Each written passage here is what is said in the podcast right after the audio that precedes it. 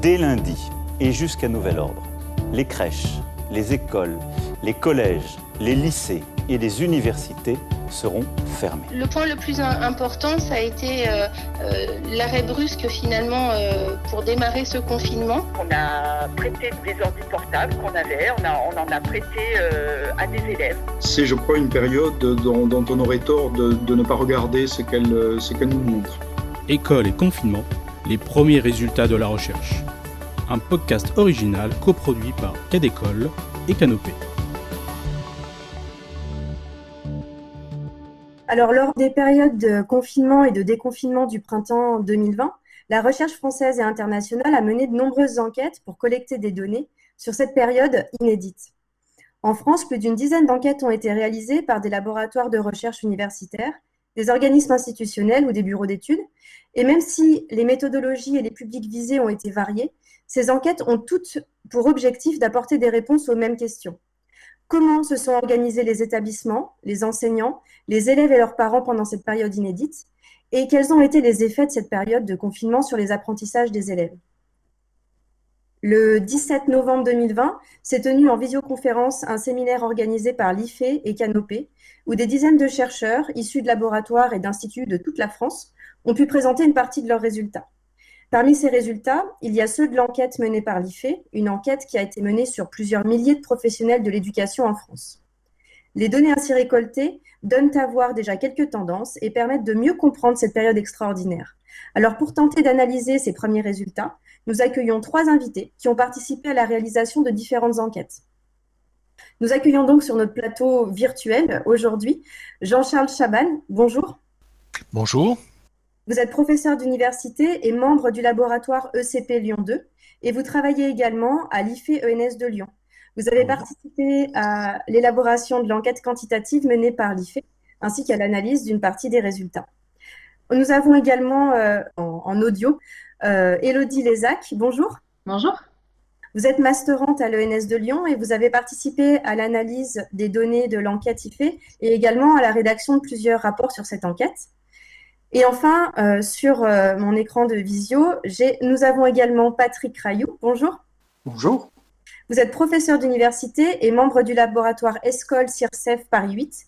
Et de votre côté, dans le cadre de deux recherches que vous meniez déjà au printemps, vous avez pu garder contact avec des parents et avec des enseignants qui étaient impliqués dans ces recherches. Et vous avez donc réalisé des entretiens avec eux pendant toute cette période de confinement. Alors pour débuter cette table ronde, Jean-Charles Chaban, est-ce que vous pouvez commencer par nous expliquer pourquoi et comment ce projet d'enquête est né à l'IFE, alors qu'il me semble qu'il y a finalement peu de précédents en France d'enquêtes de grande ampleur euh, dans les corps de métier de l'enseignement sur le bien-être au travail ou sur la manière dont est vécue la, profession?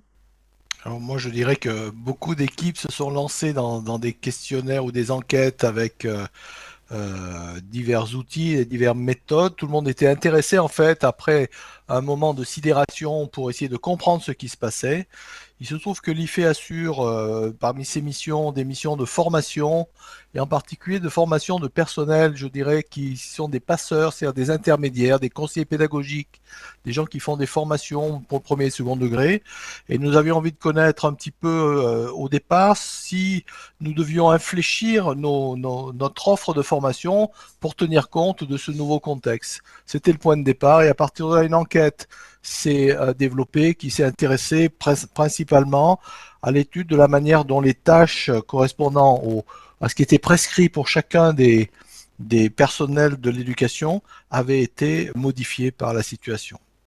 Alors, euh, au-delà des, tâches euh, qui avaient été modifiées pour chacun des personnels, des tâches professionnelles pour chacun des personnels que vous avez interrogés, est-ce qu'il y avait d'autres axes dans ce questionnaire? Quels étaient les axes principaux? Ben, les axes principaux correspondaient à, l'étude. On voulait avoir une, documentation sur les, sur, je dirais, le, ressenti sur l'enquête. Donc, en particulier, si les gens avaient été dans des situations compliquées et ou dans des situations plus confortables, on voulait mesurer ce degré de confort et pour cela demander des informations, y compris sur les, sur les conditions matérielles, mais pas seulement aussi euh, sur le vécu de cette expérience. Ensuite, il y a eu des questions euh, qui ont porté euh, sur euh, grosso modo, les difficultés que rencontraient les acteurs, mais aussi nous étions intéressés pour savoir s'ils avaient des découvertes, c'est-à-dire si cette situation nouvelle n'offrait pas des points de vue nouveaux sur la situation, voire des points de vue nouveaux sur le métier. Sur le métier. C'était une, une des questions que nous nous sommes posées au départ. Alors, Patrick Rayou, de votre côté, votre démarche a été euh, différente. Est-ce que vous pouvez nous expliquer auprès de quel public vous avez mené vos entretiens et comment est-ce que vous avez procédé? Alors peut-être plutôt sur la, sur la première enquête, hein, parce qu'il était difficile de parler de deux à la fois et celle-ci est plus en rapport, je pense, avec ce dont parle Jean-Charles. Euh, nous faisons déjà depuis trois ans une enquête dans le cadre d'un lieu d'éducation associé à l'Institut français d'éducation, donc d'un LEA, sur la thématique de classe ouverte aux parents. Euh, classe ouverte aux parents, ça veut dire que des parents de, de, ce collège, famille très précarisée, euh, sur la ville dont il est question, 45% de la population vit au-dessous du seuil de pauvreté, donc c'est vraiment RED++, c'est donc quelque chose de particulier. Mais vous savez comme moi que les phénomènes extrêmes renseignent aussi souvent sur les phénomènes ordinaires, de la même manière que la période de crise renseigne aussi sur, sur, les périodes ordinaires que vivent les, parents, les élèves, les enseignants et l'ensemble de la société. Euh, dans, dans, cette opération-là, des parents volontaires viennent assister à des cours d'enseignants volontaires euh, dans une classe de leur enfant, parfois dans une classe parallèle à leur enfant, lorsque l'ado, de préférence un garçon, ne veut pas que sa maman lui mette la honte en venant dans la classe. Et donc, il y a une négociation pour faire en sorte que ce soit d'autres cours qui soient vus. Et il y a des mamans qui échangent leurs enfants hein, de manière extrêmement habile pour, pénétrer dans les classes. Euh, et nous nous intéressons avec des entretiens avant le cours, après le cours, eh ben, à ce quels sont les, points de vue des parents avant qu'ils arrivent? Est-ce que ces points bougent à l'après? Est-ce qu'il y a des, rapprochements entre anciens Voilà en gros la, trame de cette enquête. Et évidemment, nous avons été matériellement empêchés de la, de, la poursuite pendant le confinement. Mais nous sommes dit que sur la base des, listes que nous avions de parents qui avaient déjà assisté à des classes ouvertes ou qui étaient candidats pour y assister, nous avions là déjà un peu un pied dans la porte, si je puis dire, pour savoir comment eux-mêmes s'organiser. Donc, c'est d'une certaine façon la classe qui allait chez eux, hein, c'est les familles qui étaient ouvertes, et c'était une, façon de, bah, de, mettre le doigt sur les choses qui nous échappent euh, d'habitude, hein, la façon dont on s'organise dans la vie domestique pour faire travailler les élèves, avec cette circonstance un peu aggravée que les parents, là, n'étaient pas simplement à la périphérie, mais véritablement maîtres d'œuvre quasiment de ce qu'il fallait faire avec, les élèves, avec leurs enfants. Donc, vous avez eu la possibilité d'entrer euh, dans, on va dire, dans la vie euh, scolaire des, maisons. Pour combien de, personnes, de familles Pour une trentaine de familles. Hein. Nous avons fait aussi avec une dizaine d'enseignants. Euh, mais là, je vous parle des, familles. Dans 30 entretiens, c'était déjà relativement satisfait de notre moisson, si je puis dire. C'était avant le 10 mai, hein, donc avant le confinement. Donc, c'était un, un, épisode bien, bien circonscrit. Et la dernière question qu'on leur posait, c'est comment envisagez-vous le retour? Allez-vous mettre votre enfant en classe Puis c'était le gros débat de l'époque, hein, savoir si les familles allaient euh, oser mettre les enfants, et parfois des tensions. Les enfants voulaient absolument y aller, et, les parents pas du tout. On assistait à ce genre de, débat. Et, mais on va sans doute y venir, les conditions même de passation des entretiens téléphoniques étaient déjà des, indicateurs euh, de, de, la tonalité de l'ambiance qu'il y avait dans la maison. Oui, on va y revenir un petit peu plus tard euh, dans le détail. J'aurais voulu demander à Elodie euh, Lézac si on s'intéresse du côté de l'enquête euh, quantitative de l'IFE au, nombre de répondants, combien de personnes, pardon, de des différents profils ont répondu à cette enquête? Alors, il y a eu presque 4300 réponses exploitables pour l'enquête de l'IFE. Jean-Charles Chaban a expliqué qu'il y avait euh, différents corps de métiers qui ont répondu. Est-ce que vous pouvez nous les rappeler et puis nous dire si l'enquête vous a permis de, réunir un échantillon qui pour vous est représentatif dans chaque corps de métier? Bien sûr. Alors pour euh, les différents profils, il y en avait quatre principalement. Les enseignants, les personnels de pilotage et d'encadrement, les personnels de coordination et d'appui et enfin les formateurs. À propos de la représentativité de l'échantillon, on ne peut pas dire qu'il soit proprement parlé représentatif euh, statistiquement, parce qu'on n'a pas, pas, procédé à un tirage aléatoire en, respectant les proportions socio-professionnelles euh, de la population cible, mais on a tout de même un nombre assez élevé de réponses euh, qui assure une certaine robustesse de l'échantillon.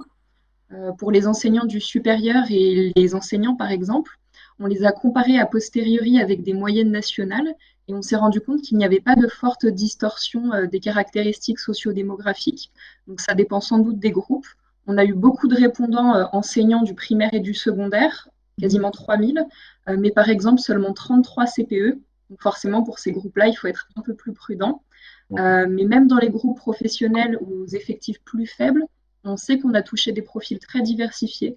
Donc on peut tout de même interpréter nos résultats comme de vraies tendances. Alors, euh, par rapport aux premiers résultats, justement, si on s'intéresse à la question du ressenti, qu'est-ce qui ressort de, cette enquête? Alors, le ressenti professionnel a été mitigé. Euh, à la fin du confinement, sur les différents groupes, on a entre 4 répondants sur 10 et 6 répondants sur 10 qui se disent mal à l'aise. pour le détail, il s'agissait de 37% des formateurs, 40% des enseignants, 46% des enseignants-chercheurs, 48% des pilotes et 58% des CPE, donc qui se sentaient mal à l'aise professionnellement. Et si on s'intéresse maintenant au jugement sur l'expérience globale, euh, là par contre, on a une majorité de répondants qui ont un avis positif. Euh, par exemple, 54% des enseignants-chercheurs, 61% des enseignants, 72% des pilotes et même 76% des CPE et 77% des formateurs. Est-ce qu'on peut essayer de, de, trouver une, piste de réponse euh, avec, pour ce décalage? C'est-à-dire que, enfin, ce que j'ai entendu, c'est 40% des professionnels se sont, ont manifesté un inconfort professionnel, mais pour autant, ils, pensent que c'est euh, quand même une expérience positive. Alors, ce qu'on a supposé euh, à la lecture des résultats et par rapport aux questions ouvertes, euh, c'est que ces personnes avaient globalement eu une expérience négative du confinement, euh, mais qu'à certains moments, ils avaient pu avoir des prises de conscience, des réflexions, des prises de recul, des innovations qui ont fait qu'ils ont quand même l'impression d'être sortis enrichis ou en ayant plus réfléchi à leur pratique euh, d'où le fait d'avoir un avis globalement positif. D'accord. C'est sûr qu'on peut dire que l'ensemble de la population a un peu été prise au dépourvu et que les gens ont souffert de la brutalité de l'incident elle a provoqué euh, cette crise, un inconfort professionnel important. D'ailleurs, Patrick Rayou, vous en avez un peu parlé dans le séminaire de mardi. Est-ce que vous pouvez nous, expliquer ce, que, qui a révélé la fermeture des classes en fait sur le système scolaire éducatif français selon vous? On, peut, regarder à plusieurs niveaux. les, gens ont pu se sentir contraints, etc. Nos parents d'élèves en particulier qui vivent dans des appartements extrêmement limités pour une bonne partie d'entre eux ont dû pendant, pendant une longue période hein, contenir tout ça. C'était difficile, mais d'un point de vue du chercheur, ce qui nous est apparu important, parce que c'est un peu dans, la, dans la, texture de ce qu'on travaillait déjà, c'est que euh, les, les, les, parents euh, d'élèves qui sont euh, déjà requis pour assurer une partie des apprentissages, hein, par le biais de ce qu'on appelle les devoirs du soir et que j'appelle les exercices, sont déjà sollicités d'une manière qui va au-delà de leur, de, pour, ces parents en particulier, de leur, capacité à, répondre à cette demande, et que bien évidemment, dans une situation où l'enseignement devient synchrone et où le, centre de gravité du système n'est plus la classe, mais le foyer domestique, la charge qui leur incombe est encore plus grande, d'où des effets pour certains d'entre eux de, quasi-panique, hein, de se demander s'ils étaient capables de faire encore plus qu'à l'habitude, je dirais, et de qu'est-ce qui allait arriver à, leurs enfants pour la suite tant, euh, bien qu'étant euh, devenu populaire et peu acculturé à l'école, ils, sentent bien l'intérêt qu'il y a pour leurs enfants à réussir des études. On va bien sûr revenir sur, cette, euh, ce point de vue des parents et, des, et, des, familles un tout petit peu plus loin. Je voulais juste vous poser une autre question, Elodie Lézac, sur, si on reste encore un petit peu général, sur les difficultés principales dont ont témoigné les professionnels dans l'enquête. Qu'est-ce qui ressort comme difficulté? Alors les difficultés les plus revenues, euh, elles concernaient pour les enseignants les élèves, donc le suivi des élèves, euh, le décrochage, l'absence de face à face. Euh, les CPE en ont aussi beaucoup parlé, de l'accompagnement des élèves. le manque de pilotage de la hiérarchie est beaucoup revenu chez les CPE, les pilotes et les formateurs. et enfin, les enseignants-chercheurs, les formateurs et les pilotes ont aussi fait part de difficultés à concilier vie privée et vie professionnelle du fait d'un surcroît de, travail et des problèmes informatiques. D'accord. Alors, on va rebondir sur ce que vous venez de nous dire sur la difficulté de suivi de la part euh, des enseignants euh, qui ont du mal à suivre le travail de leurs élèves. Je vous propose d'écouter le témoignage d'une enseignante de français euh, en lycée dans la banlieue de Lyon. Ça a été de ne pas se laisser envahir. J'ai eu plus de 3000 mails hein, sur les trois premières semaines. Ça a été complètement délirant. Donc, on a, il, a, fallu s'organiser, apprendre à travailler à distance de façon un petit peu plus cohérente en hiérarchisant euh, les priorités. Et après, euh, pareil, au bout de 15 jours, très vite, pour récupérer ce qui était sorti de nos radars, j'ai téléphoné directement aux familles, de nombreuses fois, d'abord deux fois par semaine, euh, deux demi-journées complètes, Et puis ensuite, de façon beaucoup plus euh, ponctuelle, euh, pratiquement tous les jours, j'ai un, deux, trois ou quatre cours que je fais individuellement par téléphone aux élèves, parce qu'ils sont perdus.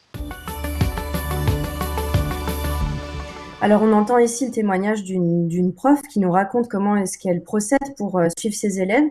Et 60, ce qui fait écho aux chiffres, hein, puisque 77% des enseignants indiquent, à l'image de ce témoignage, qu'ils ont eu vraiment du mal à suivre les élèves et, que certains ont décroché. Quelle spécificité implique le suivi personnel des élèves qui fait du distanciel un vrai frein, en fait, dans ce suivi, Jean-Charles Chaban ben, je peux parler des élèves, mais je peux aussi parler pour de, de beaucoup d'autres personnes, puisque parmi les répondants, il y a des gens qui étaient chefs d'établissement, il y a des gens qui étaient conseillers euh, euh CPE, il y a des gens qui étaient conseillers pédagogiques, il y a des formateurs, etc. Et lorsque les gens parlent euh, des étudiants, par exemple les gens qui ont des étudiants en cours, ils ont exactement les mêmes craintes et les mêmes constats que les gens qui parlent de leurs enseignants, pardon, que les enseignants qui parlent de leurs élèves de la même façon. Dans l'enquête sur, sur, les personnels qui ont des responsabilités de direction, un des gros soucis, c'était ce qu'on peut appeler le décrochage, en mettant des guillemets autour de ce mot parce qu'il faut le préciser. Le décrochage, ça peut être dû simplement à la difficulté à joindre les gens matériellement, à des problèmes matériels, le fait que les connexions sont pas bonnes, que les que les logiciels sont sont pas adaptés, euh, le fait que par exemple il y a beaucoup de monde dans une maison et qu'il faut partager les ressources, etc., etc. Ça peut être des choses matérielles avec des gens qui savent faire mais qui n'ont pas le temps, les moyens ou la, technique. Ça peut être un décrochage lié simplement à la distance et en particulier euh, dans les témoignages. Alors moi je, je précise que j'étais plus en charge de l'analyse de la partie formateur de cette enquête et euh, les, les formateurs témoignent de l'inquiétude qu'ils ont eue à perdre le contact avec un certain nombre, soit de personnes, dont ils étaient en charge parce que justement ces personnes avaient besoin d'un suivi personnalisé, d'un accompagnement, etc., soit des, équipes avec lesquelles ils travaillaient sur le terrain. Et ça, c'était un sujet euh, d'inquiétude. Et je dirais que le décrochage technique n'est pas le problème le plus important parce qu'on a trouvé toutes sortes de, solutions. Par exemple, il y a des gens qui ont envoyé des copies papier à des personnes qui n'avaient pas de matériel, etc. Donc, quand il y avait volonté de communiquer, contact et une certaine autonomie des uns et des autres, beaucoup d'inventivité s'est manifestée. Par contre, il y a eu des gens qui ont disparu. Alors c'est difficile d'estimer ce nombre de personnes euh, parce que ça dépend beaucoup des situations, mais il y a une partie des, des, destinataires et peut-être ceux qui étaient les plus en difficulté, qui ont, qui, qui, qui ont été perdus de vue d'une certaine manière. Là, il y a une inquiétude manifestée par tout le monde. Encore une fois, les enseignants, euh, dont pourra parler Elodie, euh, et puis les formateurs, les, les personnels de direction, etc. Et, et, de votre côté, Patrick Rayou, au niveau des entretiens que vous avez faits auprès des enseignants, euh, qu'est-ce qu'ils ont, qu'est-ce qu'ils vous ont indiqué par rapport euh, au suivi de, des élèves? Exactement la même chose, hein, euh, avec des, en même temps des surprises, c'est qu'ils se rendent compte aussi, c'est un petit peu le, le, thème paradoxal de ce que j'ai dit hier au, à, à, la journée de l'IFE, c'est que d'une certaine manière, l'éloignement a rapproché euh, des, euh, des collègues, mais aussi euh, des enseignants et, et des élèves hein, qui ne connaissaient pas d'une certaine manière. Évidemment, tout ça est très expansif, hein, après, après un temps considérable et, et ne pourrait être soutenu hors des périodes d'hypermobilisation que sont ces moments, mais euh, ils ont découvert des élèves parfois sous un autre aspect, euh, pas au milieu de leurs copains, euh, ils les trouvaient extrêmement réservés, alors que dans la classe, parfois ils ont envie de passer par la fenêtre. Hein. Ils, ont découvert des, personnes qu'ils ignoraient, ils ont découvert aussi des familles qui étaient contrairement à ce qu'on dit parfois, au lieu d'être indifférents, témoins d'école, au contraire, extrêmement préoccupés. Voilà, il y a eu ces phénomènes, moi, que j'appelle les phénomènes d'entre-reconnaissance, et qui me paraissent une des, une des, un des aspects les plus intéressants de cette période, parce que je crois que par-delà le, cas particulier, nous sommes à un moment où les, êtres humains, je dirais, ont envie d'être, ne s'estiment pas assez reconnus. Hein. Je, pense que c'est une revendication forte aujourd'hui. Euh, ça, ne, ça ne supprime pas les revendications de caractère économique classique, mais ce, besoin de reconnaissance, et notamment à l'occasion des affaires scolaires, euh, je trouve qu'on en a eu beaucoup, beaucoup d'équivalents de manifestations et que dans beaucoup de cas, ça a été assez heureux.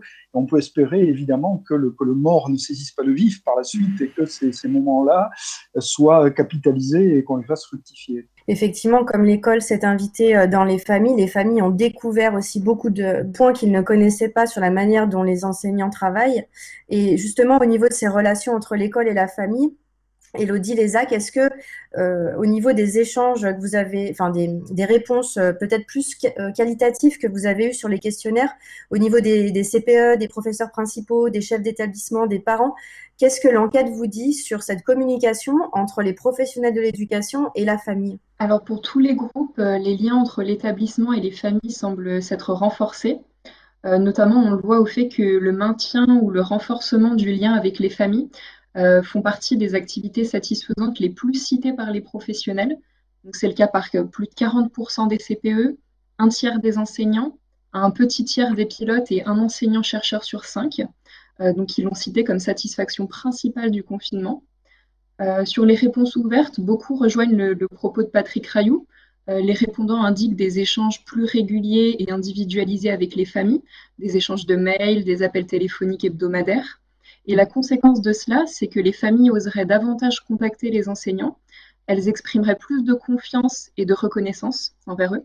Mhm. Euh, mais bien sûr, ça ne concerne pas toutes les familles, comme l'a, comme l'a précisé Jean-Charles Chaban.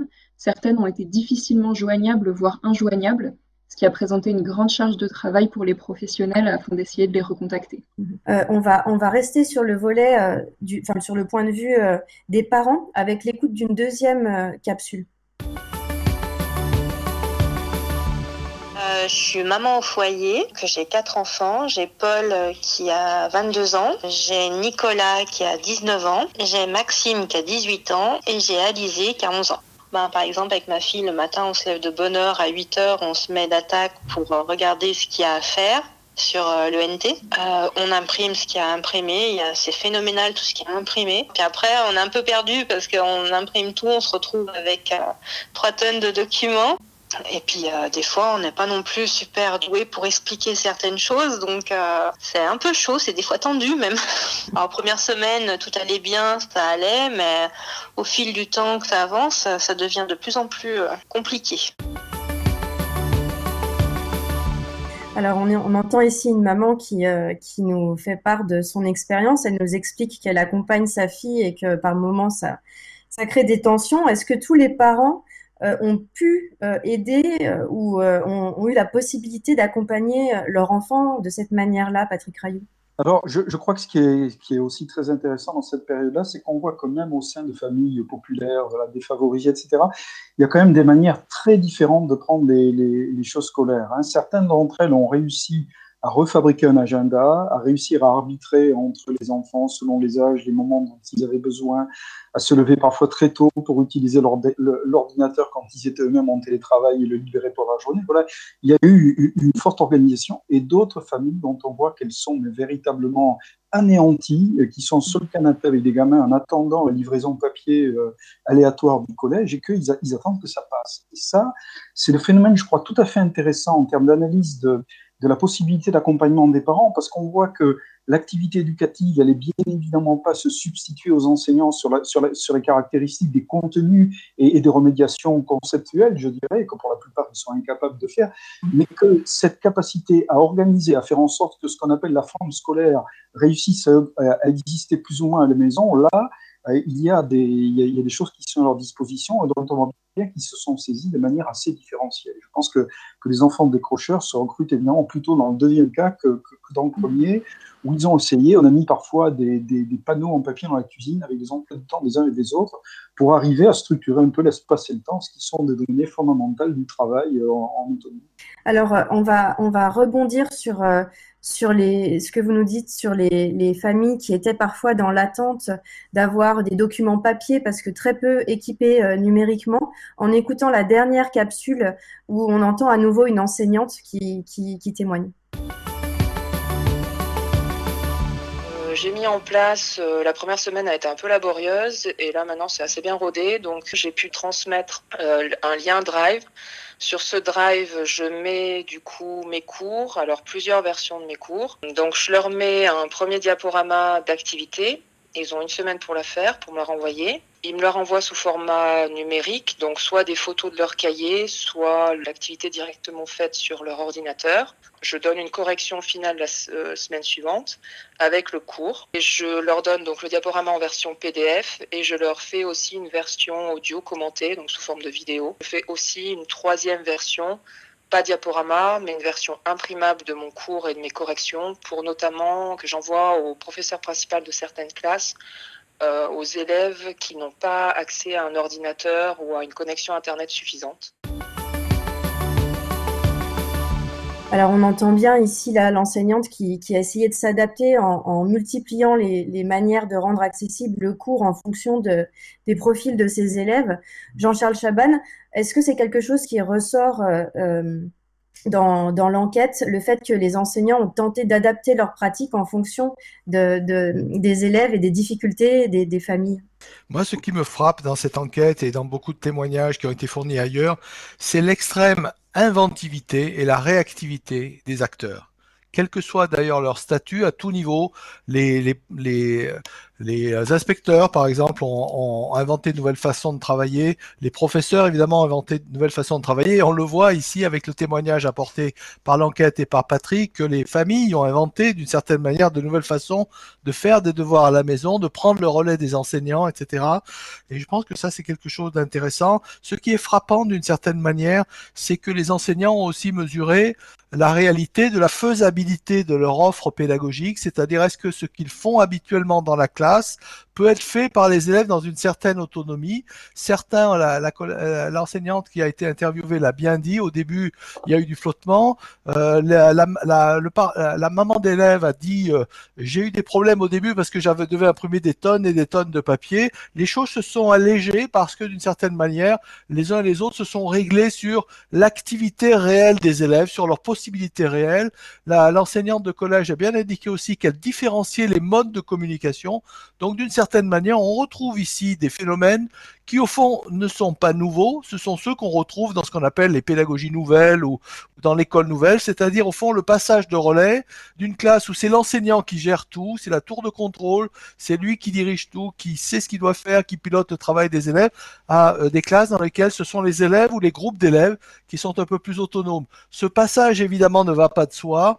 Et, euh, mais par contre, c'est quelque chose d'intéressant à observer. Patrick Rayou, est-ce que vous, voulez ajouter des données sur le fait que les enseignants ont été un peu, les enseignants et même les familles, vous avez raison, hein, Jean-Charles Chaban et tous les professionnels de l'éducation ont, été euh, obligés, entre guillemets, contraints d'innover, de, se former, d'ajuster? Alors, dans la situation normale, ils devraient le faire, mais je ne suis pas sûr que ce soit le cas. Euh, dans la mesure où on sait bien que le prof principal, c'est souvent, pas toujours, mais souvent un statut plus qu'une fonction, a quelque chose qui permet à quelqu'un voilà, de recevoir une prime. Hein. Je, dis les choses en termes peut-être un peu crus, mais euh, il, n'y a par ailleurs pas de formation au, rôle de professeur principal. Je crois que ça intervient assez peu dans les formations parce que ça requiert aussi de la disponibilité, ça requiert des, éléments de connaissance de ce que sont euh, les milieux des familles, l'organisation du travail. Et là, on a vu que que, sous la contrainte des enseignants se sont mis en tout cas, euh, dans, ce qu'ils nous disent eux-mêmes, à habiter davantage la fonction qu'ils ne le faisaient d'habitude. Euh, parce qu'il y avait urgence. Alors, peut-être qu'ils vont en tirer des, des, caractéristiques et surtout que les autres collègues vont aussi les considérer comme le prof principal vous savez, il y a un sociologue britannique qui dit que les, enseignants, c'est un peu comme une boîte à œufs. Hein. Ils sont très proches les uns des autres, mais euh, très isolés, de telle sorte qu'ils se rencontrent peu. Voilà. Euh, ce système en boîte à œufs, il a, du mal à faire avec le prof principal. Et peut-être un des intérêts de cette période serait d'arriver à faire davantage de collectif dans l'établissement, ce qui est quand même pas une des caractéristiques majeures aujourd'hui, même si bien évidemment certains incarnent plus la, la fonction d'autres. Alors, je voudrais faire une petite parenthèse, une petite euh, digression par rapport à, la recherche que vous menez en parallèle dans la région de Bordeaux, où vous aviez suivi une enseignante qui depuis longtemps pratiquait la classe inversée. Euh, est-ce que vous pouvez nous expliquer quelles ont été les conséquences pour cette enseignante et pour ses élèves de devoir pratiquer l'enseignement à distance? Alors, ben, les, conséquences, on a aussi interviewé, on a interviewé 17 familles hein, de, la même classe. Euh, alors là, c'était assez surprenant ou non. Et, les familles disaient ben, on ne voit pas ce qui a changé. Euh, en tout cas, dans cette discipline, les enfants, ils arrivent, ils se mettent au travail, ils savent ce qu'ils ont à faire. Et leur téléphone, ils appellent quand ils ne savent pas. Voilà, donc l'impression d'une continuité absolument parfaite parce qu'il y avait des élèves qui avaient eu le temps, hein, on était en février-mars, voilà, de, rentrer dans, ces mécanismes-là.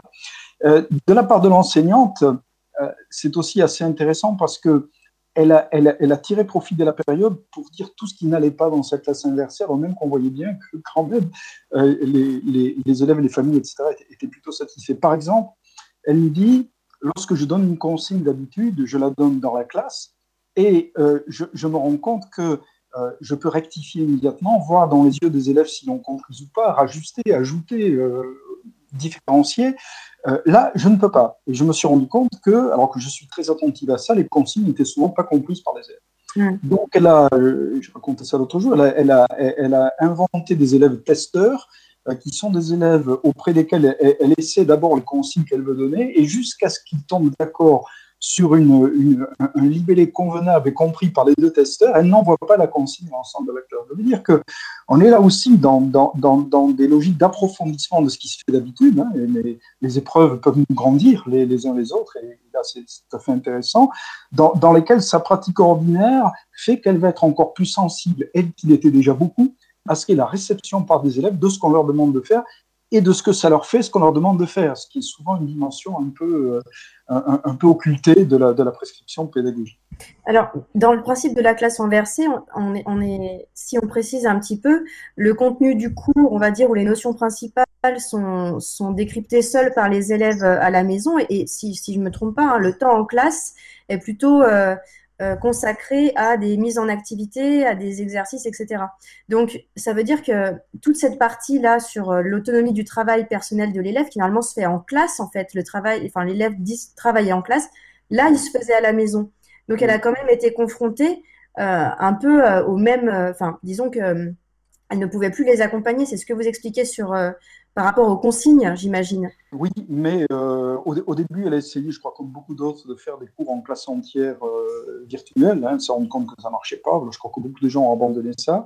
Elle a donc décidé de prendre les élèves euh, quatre par heure, un quart d'heure chacun, un jour fixe de la semaine, pour faire déjà le point avec eux sur, le, sur, où ils en étaient. Donc ça, c'est une manière de, de reconstituer la classe. Et après, d'une certaine façon, comme ils ont un, blog sur lequel ils, mettent leurs, leurs, travaux provisoires, il y a les bandes audio du travail et corrigées, en tout cas commentées par l'enseignante, etc.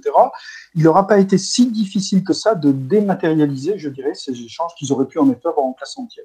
Je vous donne un exemple, puisqu'elle, on l'a eu après le, le déconfinement, où elle s'est trouvée dans la situation à nouveau extrêmement différente d'avoir la moitié des élèves en présentiel et la moitié des élèves en distanciel. Il fallait donc, selon ses propres mots, convaincre ceux qui étaient à distance que ce qui se passait dans la classe devait les intéresser et convaincre ceux qui étaient en classe qu'ils devaient aussi s'intéresser à faire un travail après la classe. Elle a donc imaginé, c'est une professeure de, français, qu'une partie des élèves étaient des metteurs en scène qui écrivaient des rôles pour ceux qui étaient restés à la maison, que ceux qui étaient restés à la maison interprétaient les rôles, se vidéoscopaient, envoyaient la vidéo en la classe, et les metteurs en scène rentraient dans des échanges sur la façon dont ils avaient dire qu'il y a là une inventivité absolument extraordinaire et dans un laps de temps très court qui fait que certes, elle déplore elle-même de ne pas avoir ses élèves avec elle et, de ne pas être en présentiel, mais c'est aussi une manière de, peaufiner, je dirais, ces dispositifs de, tissage permanent de processus du travail, parce que c'est ça qui semble le plus intéressant dans la classe inversée. Nous, on a suivi le blog sur une semaine et on voit comment les choses se sont construites pierre à pierre à partir de la lecture d'un roman jusqu'à la remise 25 copies le samedi matin d'une rédaction sur le thème qui avait été euh, travaillé et évidemment sans aucun décrocheur. Mmh.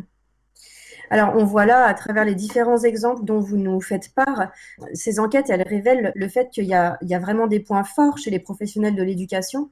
Euh, Jean-Charles Chaban, quels pourraient être les axes de ces points forts? Qu'est-ce qui a été mis en avant euh, du point de vue des professionnels de l'éducation? Qu'est-ce qu'ils maîtrisent? Je crois qu'ils maîtrisent beaucoup de choses et qu'ils ont fait la preuve justement de cette maîtrise.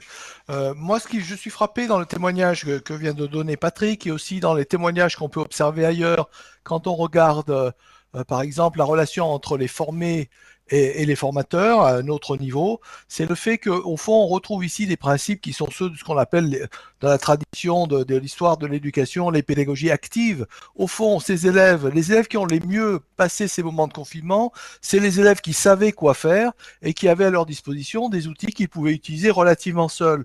Le rôle de l'enseignant était de répondre à des questions, c'est le principe de la classe inversée qui peut se comprendre de diverses façons, de répondre aux questions qui sont posées par les élèves et de laisser les élèves faire à leur rythme avec le matériel qu'ils ont sous la main euh, tout le travail dont, qui peut être fait sans les enseignants.